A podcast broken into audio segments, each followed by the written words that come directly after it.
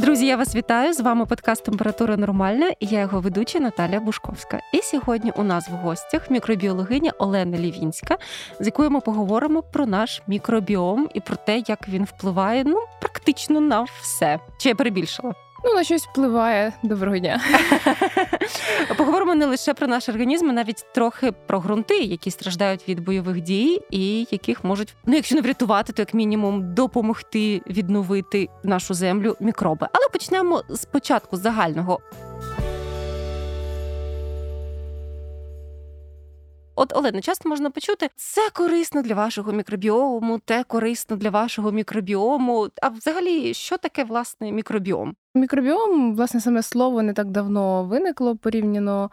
Його ще синонімом можна зустріти як мікрофлора, таке доволі трошки застаріле так, так. з таким ботанічним відтіночком, і мікробіота. Коли ми говоримо про мікробіом, ми в першу чергу маємо на увазі, що це така спільнота мікроорганізмів, які населяють якусь еконішу, в даному випадку наше тіло, тому що ми е, ну, люди такі істоти егоїстичні, схильні говорити в першу чергу про себе і про мікробіом власного тіла. От і коли почалася ця бурхлива ера розвитку генетичних досліджень, вона дала нам можливість не просто там посіяти на чашки Петрі щось в лабораторії, побачити, що там росте, а взяти зразок, подивитися, які там є гени, і зрозуміти, що там мешкає. Тобто ми відкрили зовсім такий дуже широкий світ некультивованих мікроорганізмів, які живуть всередині нас. Вони не культивовані з багатьох причин. По-перше, це і висока вибагливість до умов свого розвитку, тобто ми можемо там прокультивувати кишкову паличку, якісь види там молочнокислих бактерій, але багато інших мікроорганізмів вони дуже важко культивуються. Їм потрібні специфічні фактори росту. Це один такий фактор. А другий фактор це те, що переважна більшість мікроорганізмів в нашому тілі вони ростуть і живуть у коопераціях. Вони залежні один від одного. Тобто між ними дуже такі тісні метаболічні зв'язки. І певна річ, коли ми там сім когось одного, а він без когось іншого вирости не може. І от ця концепція мікробіому, такого якогось цілісного, його навіть певний час намагалися виокремити в якийсь окремий метаболічний орган, е, ну що його внесок дійсно такий величезний у функціонування нашого тіла. Але ні, це не орган, це таке унікальне явище з нашої взаємодії із іншими компонентами живого світу, і в даному випадку з мікроорганізмами. Я так розумію, насправді цей прекрасний загадковий світ активно вивчається, але чи можна сказати, що він дійсно гарно досліджений, і ми вже можемо давати чіткі рекомендації щодо здоров'я нашого мікробіома? Чи все-таки багато чого буде такою терою інкогнітою, і все буде скоріше гіпотезами та припущеннями? Поки що воно так і відбувається. Знання активно накопичуються, але цей світ мікробів настільки величезний, настільки обширний, що отримувати нові знання в цій сфері ми будемо дуже довго. І мало того, що там просто дуже якби багато мікроорганізмів, які ще не вивчені. Питання ще в тому, що ці зв'язки вони ну дуже складні і багатогранні, і в нашому кишківнику стільки так би мовити, гравців, що потрібно, е, я думаю, залучати там сили штучного інтелекту, якісь е, дуже такі сучасні методи майбутнього для того, щоб е, давати якісь чіткі рекомендації. Зараз чітких рекомендацій не так вже й багато. і Вони насправді крутяться навколо там здорового способу життя плюс якісь такі моменти лайфхаки, які ми сьогодні ще згадаємо. А, До речі, про лайфхаки у тебе є блог, який я ніж не люблю. Мікробія. Правильно? Чи все ж таки краще казати мікроб і я? Е, це така гра слів. Насправді з одного боку, це наче як планета мікробія, з іншого боку, мікроб і я, типу я і хтось. Тому, в принципі, все таки задумано, тому mm. всі варіанти правильні. As you wish, як то кажуть. Так, так, так. Я потім залишу посилання, коли наш подкаст вийде, і я його опублікую посилання на цей е, блог. От скажи, яка була його основна ідея? Що ти хотіла донести? От до нас всіх далеко не мікробіологів, але ж ти явно хотіла, щоб ми просто всі люди більше дізнались про світ мікробів. Що яка основна ідея була? Ну, якщо так, от чесно і відверто, першочерговою ідеєю було створення якісного україномовного контенту в своїй е, області. Тобто на той час це був там 18-й рік. Україномовний контент розвивався, але все ще не так бурхливо, як наступні uh-huh. роки.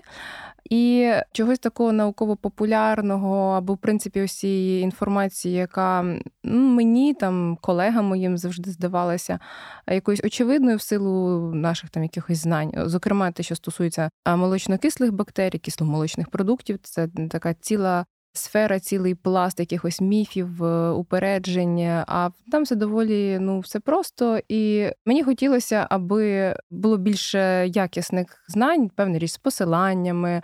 Мені хотілося, щоб це були тексти, які будуть читатися під каву. Я намагалася їх там писати якось з почуттям гумору, з якоюсь грою слів, але не відступаючись від принципів там доказовості, угу. науковості, але щоб воно було цікаво, щоб це не був якийсь сухий текст.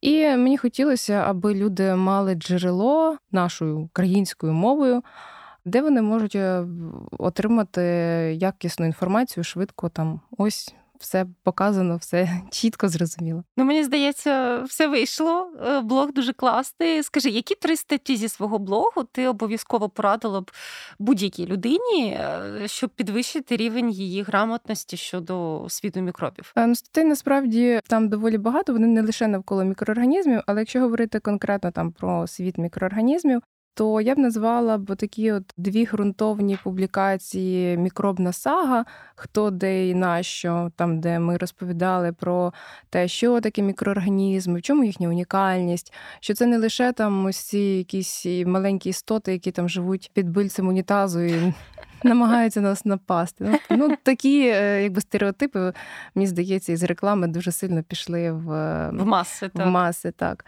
От і е, друга така стаття, теж мікробна сага. Секрети суперсили. Чому мікроорганізми такі могутні? І це прямо мені здається, коли ти починаєш усвідомлювати це все, ти починаєш дивитися на світ навколо себе значно глобальніше. Це наче ти розумієш, як людство відкрило космос, а тут воно відкриває космос ну, якби всередині uh-huh. себе, якщо так говорити, там людиноцентрично, так але якби оцей мікросвіт, що мікроорганізми існують на нашій планеті ну мільярди років, а ми існуємо як вид, ну. Кілька сотень там тисяч років, що їхня еволюція вона надзвичайно стрімка. Що поки ми там дитину в школу тільки відведемо, у них там вже зміниться сотня тисяч поколінь. Тому вони еволюціонують надзвичайно швидко, і коли ми говоримо далі там про антибіотикорезистентність, так, так. то це не лише про їхню ще одну суперсилу горизонтальне перенесення генів. Тобто, як ми знаємо, от вони можуть там викидати якісь гени, інша бактерія, яка зовсім іншого виду, просто його там підібрала цю плазміду і е, набула стійкості до цих антибіотиків. Це теж така окрема суперсила. Але ще вони настільки швидко еволюціонують, що поки ми там придумаємо, придумаємо новий антибіотик, вони вже е, якби знайдуть спосіб, як з ним боротись. Тобто ця гонка вона наперед з нашого боку програшна, тому з ними не варто там якось змагатися, намагатися. Вчитися з ними знаходити корисну взаємодію, намагатися з ними дружити так в лапках і використовувати їхню цю суперсилу на свою користь. Слухай, якщо ми вже про антибіотикорезистентність, я писала багато статтів про антибіотикорезистентність, звичайно, і всі всі чи більшість з них вони були направлені на те, що ми маємо відповідально ставитись до використання антибіотиків, да? не лікувати ним mm-hmm. шмарклі заради ефекту плацебо, да? так? тому що mm-hmm. частіше шмарклі це вірусні захворювання, дотримуватись рекомендацій і таке інше. Але завжди хочеться запитати: якщо ти, наприклад, тваринної індустрії, де також використовуються антибіотики кажуть доволі агресивно та хаотично. Як вона впливає на всі ці процеси? Дійсно, спочатку почали використовуватися антибіотики як фактори росту. Там спостерігався гарний набір маси, і оце все. Але потім, коли почали це все бачити, що починають з'являтися якісь інфекції, від яких чомусь антибіотики вже не допомагають, і швидко почали розуміти, що це не варіант. Це не варіант. Певна річ, ми всі розуміємо, що ми не живемо в якомусь ізольованому просторі, і ферми також не знаходяться в ізольованому просторі. І всі ці стоки разом з антибіотиками, які далеко не завжди прямо швидко розкладаються, вони потрапляють в довкілля. Мало того, що вони змінюють мікробний ландшафт навколо себе вони також потрапляють в нашу воду, потрапляють в наше оточення, потрапляють знову ж таки в наш мікробіом, і фактично ми стаємо таким контейнером із мікробами, які мають вже гени антибіотикорезистентності. Коли uh до нас потрапляє якийсь патоген, наша мікробіота так само з ним ділиться цими плазмідами антибіотикорезистентності, і ми не можемо вилікуватися від якоїсь інфекції. Тому ну, з антибіотиками треба бути дуже обережними і. Ну, це така як колективна відповідальність, колективна так, так. свідомість, що ти робиш там щось не сильно добре навіть собі, тому що антибіотики вони ж також мають побічні ефекти. І це також по великому рахунку це отрута. Просто отрута як одні бактерії чи там одні мікроби вбивають інші мікроби цим антибіотиками, якщо це антибіотики не синтетичні, а мікробного походження. От і вони так само ж впливають і на нас, просто що від них нам користь більша ніж шкода, коли ми саме лікуємо якусь інфекційну хворобу. Але тут треба знати знову ж таки, яка це е, бактерія, тому що ж антибіотики це ж не просто там загального спектру дії. Знаєте, це етанол загального спектру дії. От, А антибіотики є там по відношенню до грам-позитивних бактерій, грам-негативних.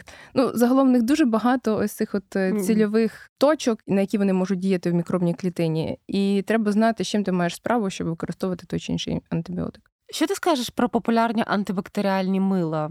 Я, от, наприклад, їх е, побоююсь і не купую. Думаю, що цілком звичайне мило прекрасно все очищує. Чи вони також роблять свій внесок в розвиток антибіотикорезистентності? Так, безумовно, коли ми говоримо про гігієну, варто обирати просто звичайний мильний розчин без всяких наночастинок чогось там, з якимись там е, антибактеріальними ефектами.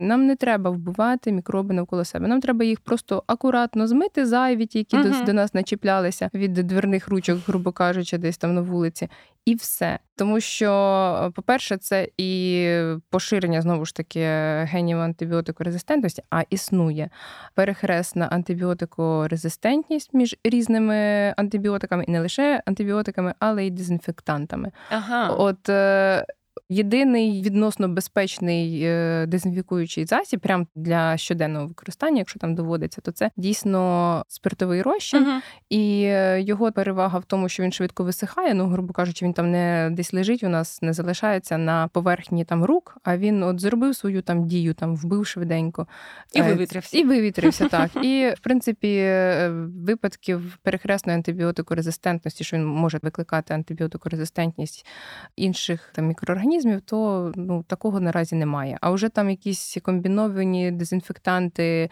в яких багато засобів, зокрема там ці амонійні сполуки, вони також можуть викликати антибіотикорезистентність. Це одна історія. І друга історія це те, що коли ми навколо себе намагаємося вбивати якісь мікроби, то на їхнє місце завжди приходять нові, і вони можуть бути патогенніші, сильніші, тому якби не можна думати, що ось моя скористають там протру тіл спиртом, і ось Все він буде, буде чистий. Ні, не буде. Там вже через 10 хвилин вже буде нове мікробне царство, і не факт, що краще. Та і чи треба нам так намагатися знищити і все продезінфікувати? Насправді ж ми ж теж собі шкодимо цією стерильністю.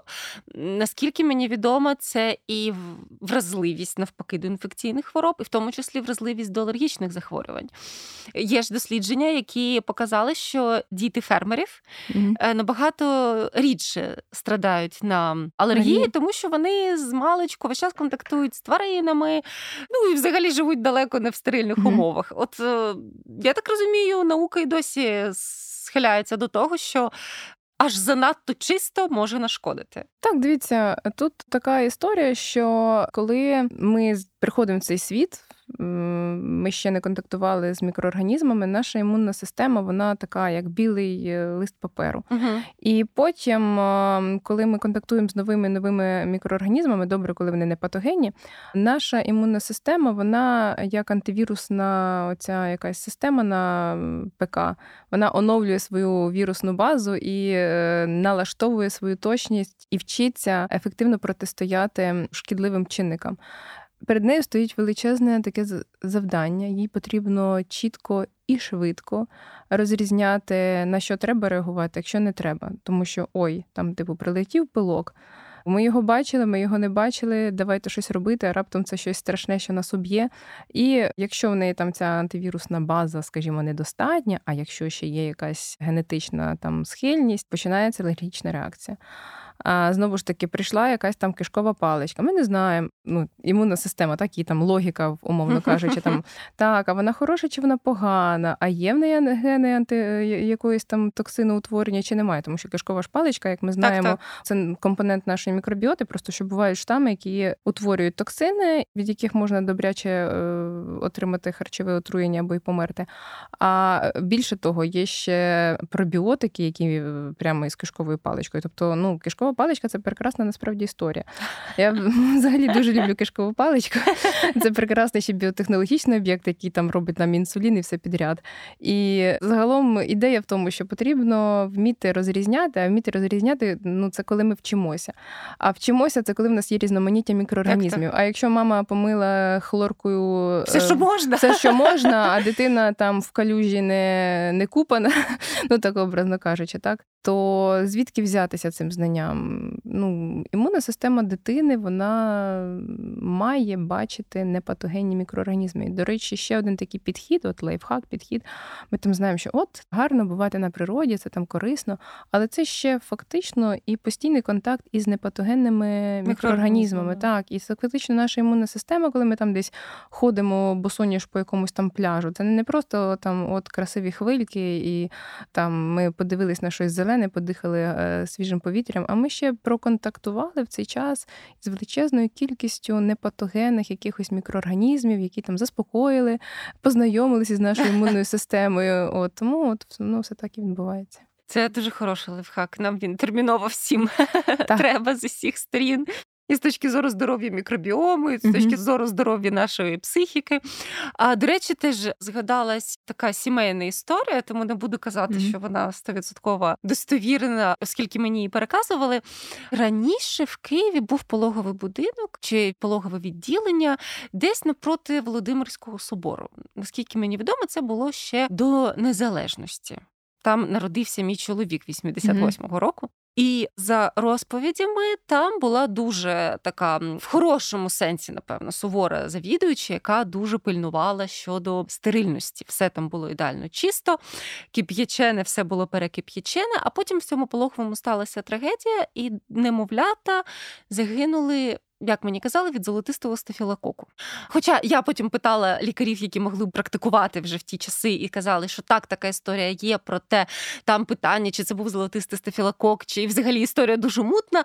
Але потім, коли я розповідала цю історію, мені розповідали, що якраз теоретично така стерильність і могла призвести до трагедії, і дуже багато лікарень за кордоном раніше за радянські установи прийшли до того, що коли ти дозволяєш входити без бахів в свою mm-hmm. лікарню і не робиш там територію суворого режиму, то ти навпаки витісняєш страшні мікроби, які можуть призвести до загибелі десятків немовлят.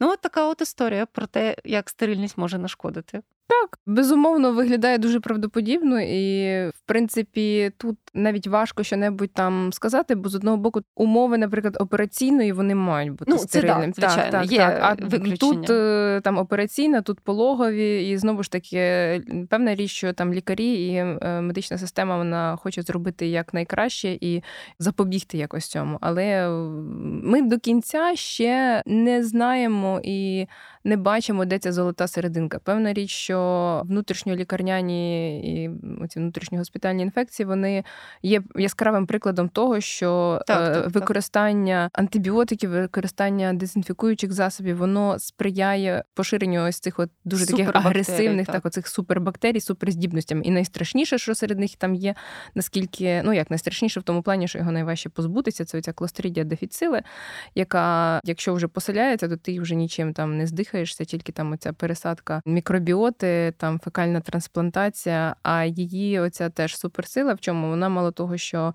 стійка до антибактеріальних засобів, вона ще й спорова. А спорові угу. мікроорганізми, вони ж ну це там стафілокок можна все там просмажити, грубо кажучи, ультрафіолетом чи прокип'ятити, і воно все ем, зникло.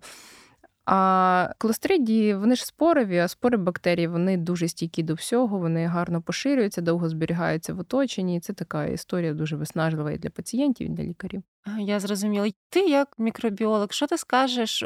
Всі зараз люблять робити прогнози, да, не маючи mm-hmm. даних про війну. А Я тебе запитаю, чи є в тебе дані щодо розвитку антибіотикорезистентності і твої прогнози? Чи очікує нас катастрофа через декілька там не знаю, 10, 20, 30 років?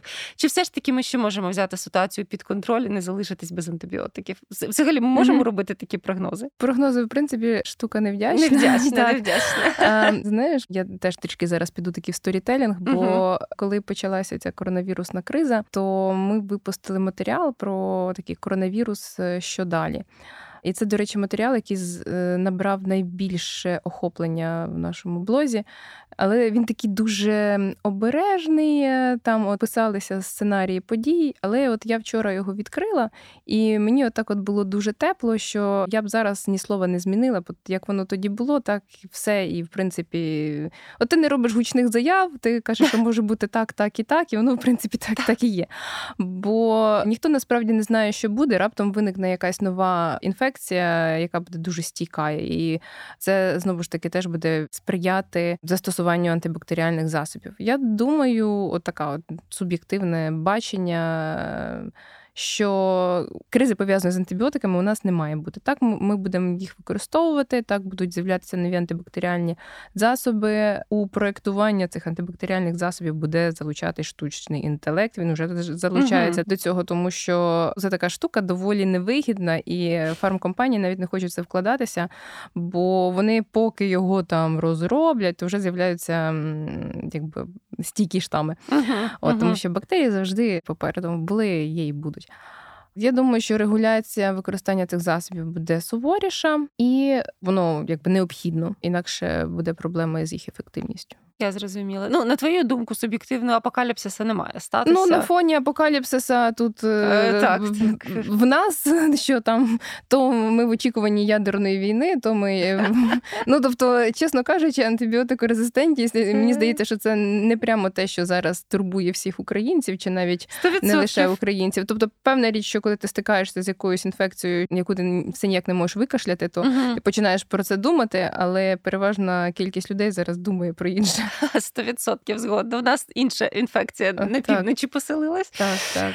Якщо казати про здоров'я мікробіому і прості лайфхаки, які ми щодня можемо виконувати, що б ти порадила? Включити в свій раціон? Чи варто дійсно звернути увагу на ці всі маркетингові слогани Випий йогурт, і твій мікробіом буде щасливий, чи, чи щось таке з наукової точки зору, що варто робити? Ну, з наукової точки зору всі говорять про клітковину. І я тут не буду прямо говорити щось інше, бо клітковина це дуже круто, важливо, і це не лише про здоров'я мікробіому, про наше здоров'я, бо це і профілактика дивертикульозу, про що небагато говорить е, людей. От якби це пояснити, клітковина вона створює стійку калову масу, як би це сказати, ага. красивіше, так і вона тренує наш кишківник, тобто дає йому опір. Коли кишківник не в тонусі, в нього можуть утворюватись такі бокові вип'ячування, які потім можуть там запалюватися. Це насправді така доволі поширена проблема у людей старшого віку угу. у цих країнах першого світу. Е, і оце кажуть. дивертикульоз, як ти ну, сказала. Ну, Так, так. Ага. Тобто, це така одна історія. Я чого про це згадала, тому що про це мало говорять, тому що всі, от е, як ти починаєш говорити про мікробіом і клітковину відразу. Наша мікробіота робить там оці корисні коротколенцьові жирні кислоти, які там налаштовують як годинник, наш організм. От а про дивертикульоз мало хто говорить, тому я про це згадую. А взагалі мені подобається такий концепт що не треба звинувачувати наш мікробіом в тому, що у нас щось не так. Він фактично акселератор наших якихось корисних чи шкідливих звичок.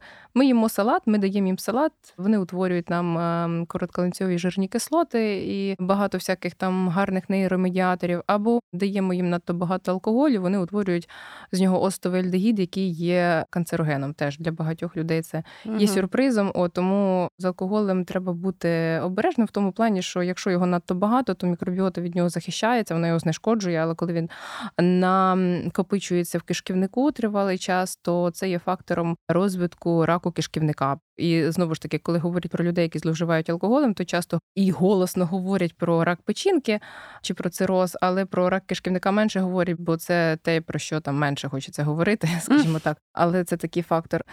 Знову ж таки, те, що ми згадували, гуляємо на природі, буває, стараємося мити руки, але без е, антибактеріальних всяких історій. Якщо треба скористатись дезінфектантом, так ми можемо ним скористатися, але коли є можливість помити руки, просто а не там поливати все спиртом, то краще угу. просто помити руки.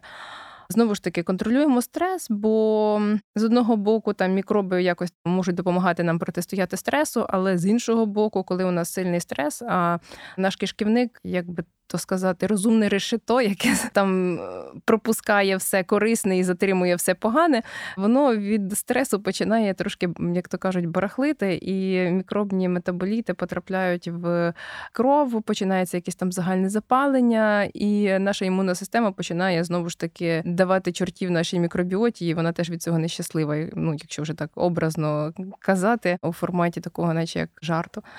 Ну, що ще? Фізична активність вона теж покращує де в чому стан мікробіоти. І ну, такі загальні. Ну нічого нового, як завжди, все сумно. Їсти салат, рухатись, пити менше алкоголю, і буде нам щастя. В загальному так. Я ж якби про то і казала, що є там окремі якісь такі лайфхаки, але вони все одно всі крутяться навколо здорового способу життя. Ну а стосовно якихось там добавок, оцього всього, з цим треба угу. бути обережним. Певна річ, що йогурти це класно. Я не заперечую, просто треба дивитися, скільки в ньому цукру. І мене особисто так трошки іноді напружують надмірні маркетингові заяви, за якими там нічого не стоїть.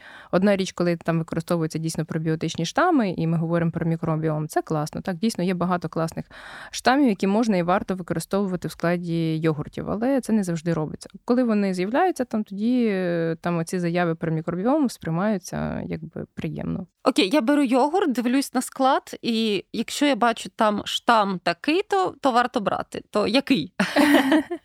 Ну, це вже може бути зараз так дуже таке звуження. Ну, взагалі, в принципі, думаю, ні, бренди ми згадувати не будемо. Ні, бренди ми не будемо згадувати. От мені дуже подобається концепція використання штаму LGG в ем, йогуртах, ну, в принципі, в кисломолочних продуктах. Ну, і в певний час я бачила приклади використання в нас на ринку. Але знову ж таки, навіть якщо це просто йогурт там із молочно-кислими бактеріями, там no name, вони кефір, так, коротше, так, кефір, а ну кефір то взагалі окрема історія, там значно ж більше різноманіття, ніж е, в йогуртах. Ну, це можна і треба їсти, просто що дивитися, скільки там цукру, бо ми так можемо поналягати на йогурт і набрати надто багато цукру. Угу, Я зрозуміла. І тоді трошки відійдемо від нашого організму і поговоримо про наші ґрунти. Коротко, але це просто цікава інформація. Mm-hmm. Ось, наприклад, нещодавно, до речі, на українській правді вийшла стаття, і я процитую Людмилу Білявську, докторку наук з інституту мікробіології і вірусології імені Заболотного.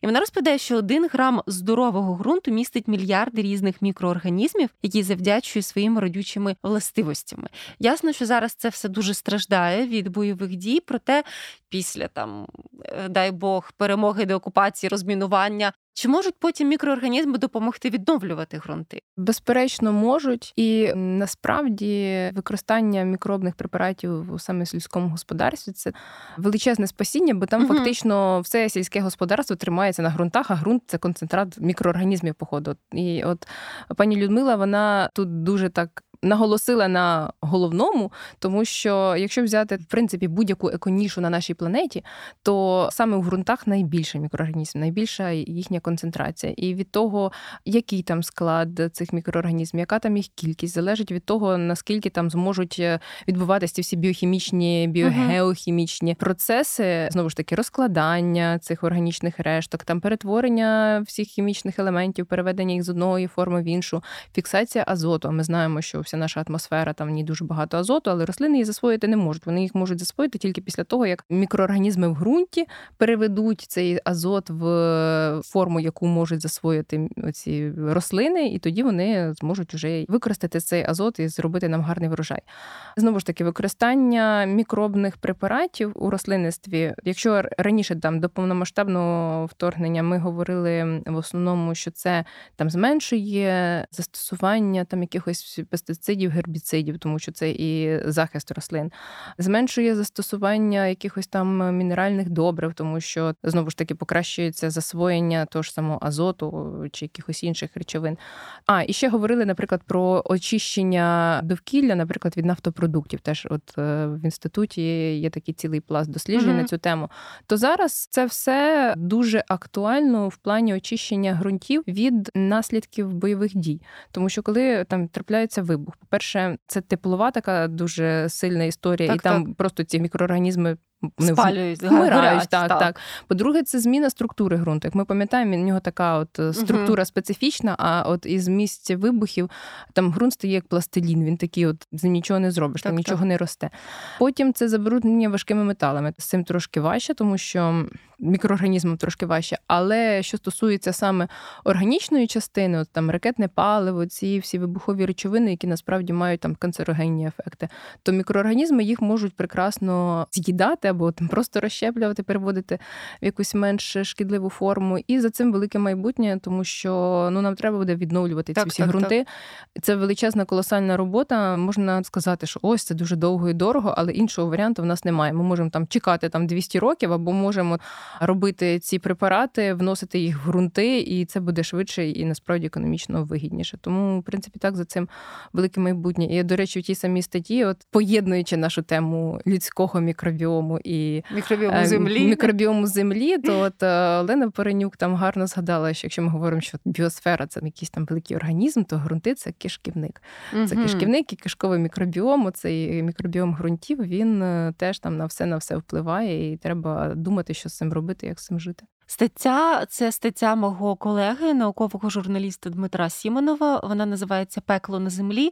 Як росіяни вбивають українські чорноземи. Дуже раджу до прочитання.